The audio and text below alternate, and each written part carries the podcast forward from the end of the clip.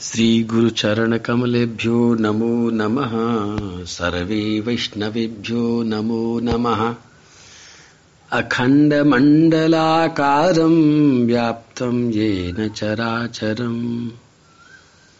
तत्पदं दर्शितं येन तस्मै श्रीगुरुवे नमः। बोलो गुरुदेव, भगवान की जय। बर्हापीडं नटवरवपु कर्णयो कर्णिकारम् बिभ्रतवास कनककपिशं वैजयन्तीं च मालाम्। रन्ध्रान् वेणोरदरसुधया पूरयन् गोपवृन्दै। वृंदारण्यम स्वपद रमणम प्राविशद गीति कीर्ति मुस्कुराओ और बोलो, राधे कृष्ण राधे कृष्ण कृष्ण कृष्ण, राधे राधे। राधे श्याम राधे श्याम श्याम श्याम, राधे राधे। भागवत की कथा जब सुनते हैं तो चेहरे पर वैसी मुस्कान आ जानी चाहिए, क्योंकि वास्तव में संसार में एक बहुत बड़ा रोग लगा हुआ है, जिसको भवरोग कहते हैं। और वो रोग इतना ज़्यादा रूप बदल बदल करके आता है, संसार में जब भी कोई परेशानी, जब भी कुछ दिक्कत आती है, संकट आता है तो भवरोग के कारण ही आता है। हम सोचते हैं, खांसी ठीक हो जाएगी, सब ठीक हो जाएगा। हम सोचते हैं, कर्ज निकल जाएगा तो सब ठीक हो जाएगा। हम सोचते हैं, मकान बन जाएगा, सब ठीक हो जाएगा।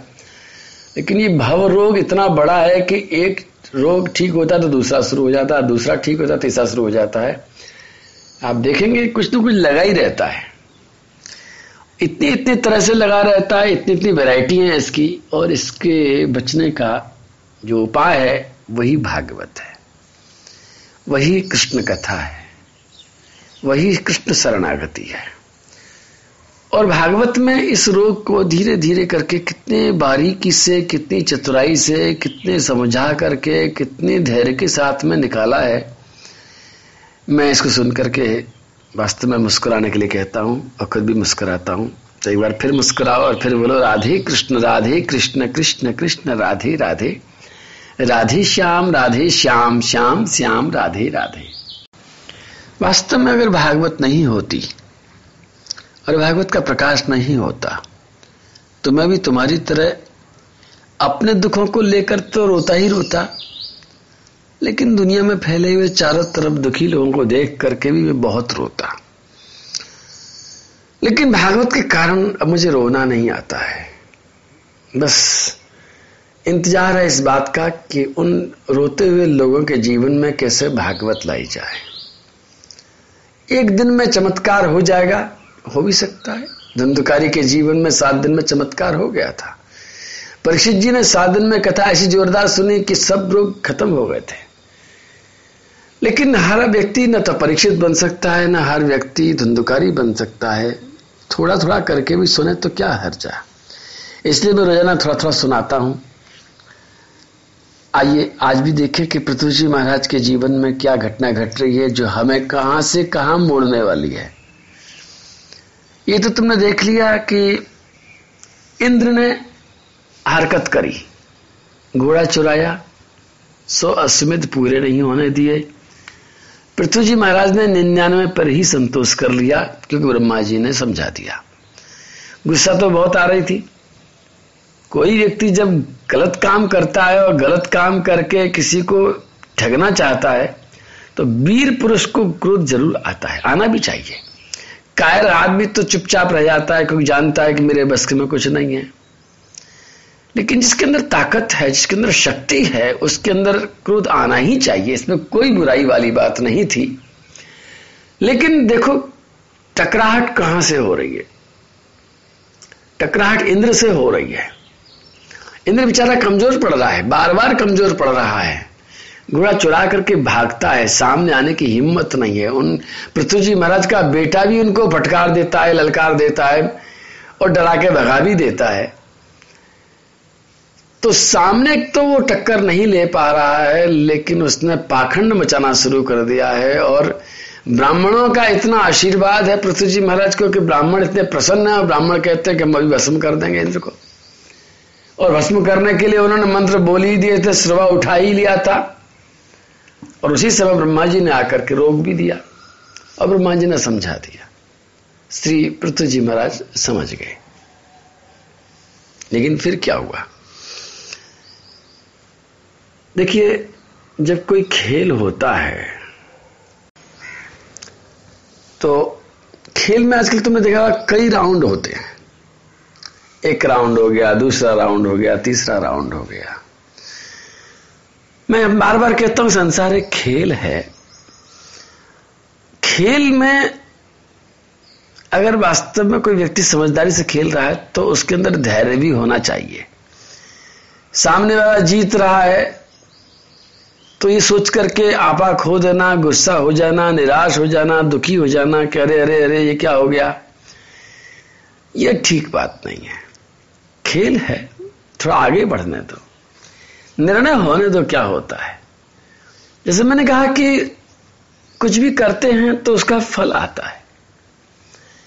आम खाने वाला नहीं जानता कि आम बोने वाले माली को कितनी बार आशा और निराशा के बीच में झूलना पड़ता है।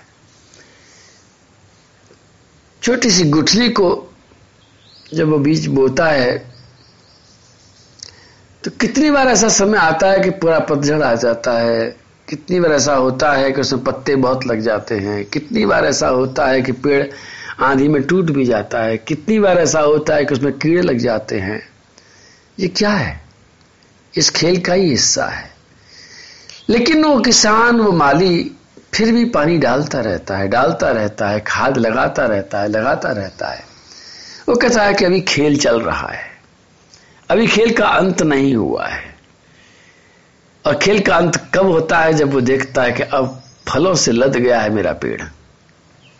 ये खेल का अंतिम परिणाम। उसी तरह से जीवन में जब भी कभी आप किसी से टकराएँ, या कोई तुमसे टकराए तो क्रोध मत करना। पृथ्वी जी की घटना को याद कर लेना, या किसान की जो मैंने बात की, उसको याद करके प्रतीक्षा करना। और खेल के नियमों का पालन करते करते, खेलते चले जाना। मुझे पहले पेड़ लगाने का कोई अनुभव नहीं था। मैं बहुत उतावला हो जाता था। मैं रोज़ाना जा जा करके पेड़ को देखता था। अरे कल दे देख के गया था, आज भी उतना का उतना है, बड़ा क्यों नहीं? मतलब मुझे ये उम्मीद थी कि कल मैंने पेड़ लगाया है तो आज ही वो दस फुट का हो जाएगा और छाया करने लग जाएगा। उतावलापन, जो हर मनुष्य में होता है, वो मेरे अंदर भी था। लेकिन जो माली लोग थे, वो उनको मैं प्रणाम करता हूँ। उनके चेहरे पर कोई घबराहट मैं नहीं देखता था। मैं घबरा जाता था कि क्या होगा, भैया, कब बड़ा होगा, पेड़ कब बड़ा होगा, गिरिराज जी की तलटी कब हरी भरी होगी। कई बार पेड़ को दीमक खा जाती थी, कई बार पेड़ टूट जाता था, कई बार पेड़ को बंदर उखाड़ देता था। कई बार लू लग जाती थी, पत्ते झड़ जाते थे। मैं कहता, भैया, मर गए तो। ये तो खत्म हो गया। लेकिन हमारे आदरणीय माली महोदय कहते थे, महाराज जी, खत्म नहीं हुआ है। मैंने कहा, भैया, क्या बचा है इसमें? बोले, देखो, अंदर इसमें अभी नमी है। अरे, मैं पत्ते तो झड़ गए। ये तो टूट गया। बोले, चिंता मत करो, फिर फूटेगा। टूटेगा, लेकिन फूटेगा। आप प्रतीक्षा करो, महाराज जी। मैं रोते रोते कहता अच्छा भैया, प्रतीक्षा कर रहा हूँ। लेकिन आज मैं जानता हूँ, उस प्रतीक्षा का फल ये हुआ कि गिरिराज जी की तलटी इतनी सुंदर हरी भरी हो गई है। मेरा आज बताने को मन कर रहा है कि जो छोटे छोटे पेड़ मैंने जिद कर करके गिरिराज जी से प्रार्थना कर करके खजूर के पेड़ लगाए थे, आज वहाँ पर हज़ार से भी ज़्यादा खजूर के पेड़ लहरा रहे हैं और कितने सारे पेड़ों में खूब सारे खजूर लद रहे हैं। और वहाँ पर मोर पक्षी, बंदर, उन खजूरों को खा रहे हैं। कभी तुम्हारा मन करे तो गिराजी में जाकर के देखना। लदे लदे उन खजूरों को देख करके तुम्हारी सारी थकान मिट जाएगी। और मेरी बात पर भी तुम्हें एक यकीन हुआ कि धैर्य के साथ लगे लगे लगे रहे तो आज वो खजूर के जो पेड़ लगाए थे मैंने तो मैंने यही सोच करके लगाए थे। बड़ी जिद के साथ लगाए थे सोच करके कि कभी ये खजूर जब बड़े होंगे तो इनमें जब फल लगेंगे तो पक्षी खाएँगे। मैंने कभी उन खजूर में से एक खजूर को चखने का भी नहीं सोचा था। क्योंकि मैं जानता हूँ कि देखो तो तुम्हारे पास, हमारे पास तो जेब में पैसा रहता है, बैंक में बैलेंस रहता है, घर में भी कुछ रहता है, बाहर भी कुछ रहता है, स्टोर में भी रहता है, लेकिन इन पक्षियों के पास क्या है? न इनका आधार कार्ड कोई सरकार बनाती है, न पक्षियों के पास कोई बैंक बैलेंस होता है, न इनकी कोई जेब होती है, न इनका कोई मकान होता है। ये तो बेचारे बिना झोली वाले फकीर हैं। झोली भी नहीं होती उनके पास में। फकीर आदमी जब भिक्षा करने जाता है, मेरे जैसा तो झोली लेके आता है, झोली में जमा कर लेता है। लेकिन इन पक्षियों के पास न कोई झोली है, न कोई झोला है, न कोई ठेला है, न कुछ मकान है। तो हमेशा मैं सोचा करता था, इनको कहाँ न कोई दुकानदार इनको फल खिलाएगा, भगा देगा बल्कि। बगीचे में से भगा देता है, हल्ला मचा मचा करके, धमाका कर करके। इन पक्षियों को फल कौन खिलाएगा? तो सोचता था कि वही खजूर के जब पेड़ हो जाएँगे तो इतने ऊँचे लगेंगे कि मनुष्य के हाथ में नहीं आएँगे, लेकिन पक्षी उड़ उड़ करके खाएँगे। आज कितने सारे पेड़ वहाँ पर लिसोड़े के पेड़ लद रहे हैं, फलों से मोर खा रहे हैं, तोते खा रहे हैं, कबूतर खा रहे हैं। बरगद लद रहा है, पीपल लद रहा है, गूलर लद रहा है। कितने तरह के जो फलों से लदे हुए वृक्ष वहाँ पर सुशोभित हो रहे हैं, और फल, फूलों से लदे हुए भी वृक्ष सुशोभित हो रहे हैं। लेकिन मैं कहना ही चाह रहा था कि वो सुशोभित कब हो रहे हैं? जब उनकी माली महोदय ने मेरे उदास मन को उदास नहीं होने दिया। उन्होंने कहा, महाराज आप चिंता मत करो। तो उनके चेहरे को देख के मैं कहता था भाई चिंता नहीं कर रहा हूँ क्योंकि तुम्हारी आँखें बता रही हैं कि ये फूटेगा। और वास्तव में वो पतझड़ वाला पेड़ फूटता था। दोबारा से उस पर पत्ते आते थे और दोबारा से हरा भरा भी होता था। तो जैसे एक वृक्ष लगाने का एक नियम है कि अब घबराओ मत, जल्दीबाजी मत करो, उतावले मत हो जाओ, निराश मत हो जाओ। उसी तरह से जब जीवन में कुछ भी घटना घटती है तो उस समय निराश नहीं होना। आप नियमों का ध्यान रखो। वो जो माली महोदय थे, हमारे पूज्य वो एक ही बात जानते थे कि महाराज जी, खाद डालते रहो, पानी डालते रहो, आप रखवाली करते रहो, चिंता मत करो, भगवान देंगे। वो एक सुनाते थे हमारे एक बुज़ुर्ग आदमी कि धीरे धीरे रे मना, धीरे सब कुछ हो और माली सींचे सौ गुना, रित फल आ ऋतु आए फल हो क्या बात है? दोबारा सुनो। धीरे धीरे रे मना, धीरे सब कुछ हो धीरे धीरे होता है जल्दीबाजी मत करो। माली सींचे सौ गुना।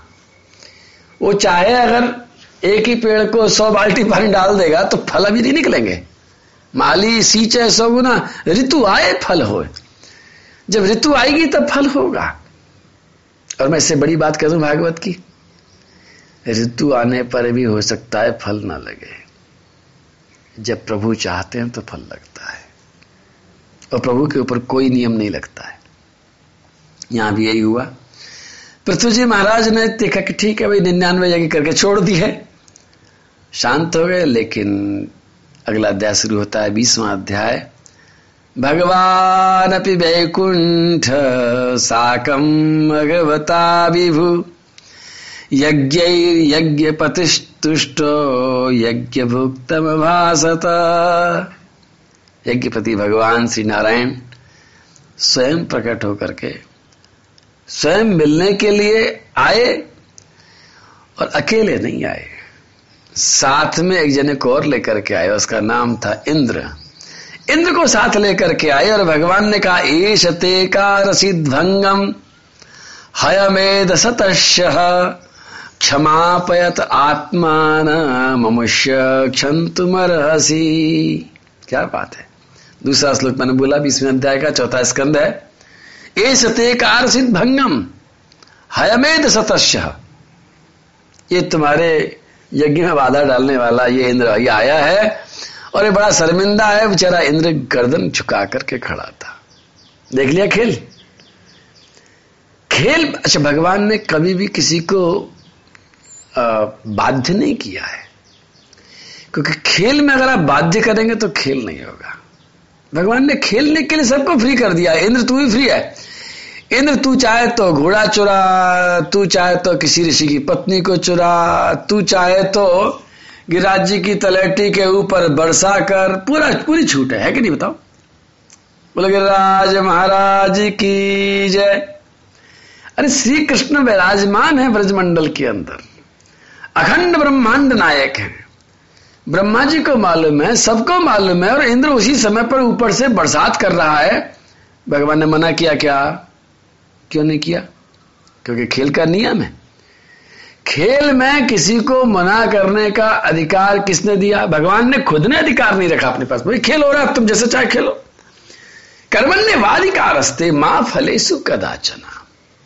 ये खेल कर्म करना ही खेल है। तुम जो भी कर्म कर रहे हो बोलते हुए, देखते हुए, खाते समय, पीते समय, लेते समय, देते समय, उठते समय, बैठते समय, हँसते समय, रोते समय जो जो तुम कर रहे हो, वो सब खेल में पासा पड़ रहे हैं। जैसे सांप सीढ़ी खेलते हैं और पासा गिरता है और एक नंबर आ गया तो एक नंबर आगे चली गई गोटी और छह नंबर आ गया तो छह नंबर आगे चली गई गोटी और ऐसी जगह आगे फंस गई कि सांप ने खा लिया तो नीचे चली गई गोटी। उसी तरह से तुम्हारा हर कर्म एक पाशा है। हर कर्म तुम्हारे खेल को आगे बढ़ाएगा या तो नीचे ले जाएगा। और इस पूरे ब्रह्मांड में चाहे वो देवता है, चाहे वो ऋषि है, या मुनि है, या कोई इंसान है, जानवरों पर लागू नहीं होती बात, लेकिन मनुष्यों पर लागू होती है, इंद्र पर लागू हो रही है। इंद्र ने मनमानी करी, इंद्र ने भगवान से पूछा भी नहीं आकर के कि भगवान ये इतना बड़ा यज्ञ हो रहा है, घोड़ा चुराऊं कि नहीं चुराऊं? और भगवान से पूछता भी, इंद्र तो भगवान बताते थोड़ी, भगवान कहते, जैसे तेरी मर्ज़ी, आए कर ले भैया। तेरे को जो समझ में आए कर ले। लेकिन ध्यान रखना, कर्मण्यवादी का रस्ते, कर्म तू करेगा, उसके बाद जब फल भोगने का नंबर आएगा, तब तेरे से कोई नहीं पूछेगा। इंद्र ने घोड़ा तो चुराया, पाखंड फैलाया और सोचता था, पता नहीं क्या हो जाएगा, लेकिन कुछ नहीं हुआ। पृथ्वी जी महाराज तो शांत बैठ गए और शांत होते ही इंद्र की सिट्टी पिट्टी गुम हो गई, इंद्र बेचारा भगवान के पास पहुँच गया। अब आगे आने की हिम्मत नहीं तो भगवान के चरण में बैठ करके, भगवान के शरण में रह करके, सुरक्षित रह करके आया है। और भगवान कहते हैं, पृथ्वी इसको क्षमा कर दो। क्या भगवान क्षमा नहीं कर सकते? जब भगवान के पास चला गया है तो भगवान खुद भी तो क्षमा कर सकते हैं। लेकिन देखो, भगवान की ही भगवत्ता है और भगवान ने नियम भी सब बना जिसके प्रति गलती करोगे, वही क्षमा करेगा। हम नहीं कर रहे। इसी तरह की घटना आपने एक बार और भी सुनी होगी, लेकिन अब ज़्यादा देर तुम्हें नहीं करनी चाहिए।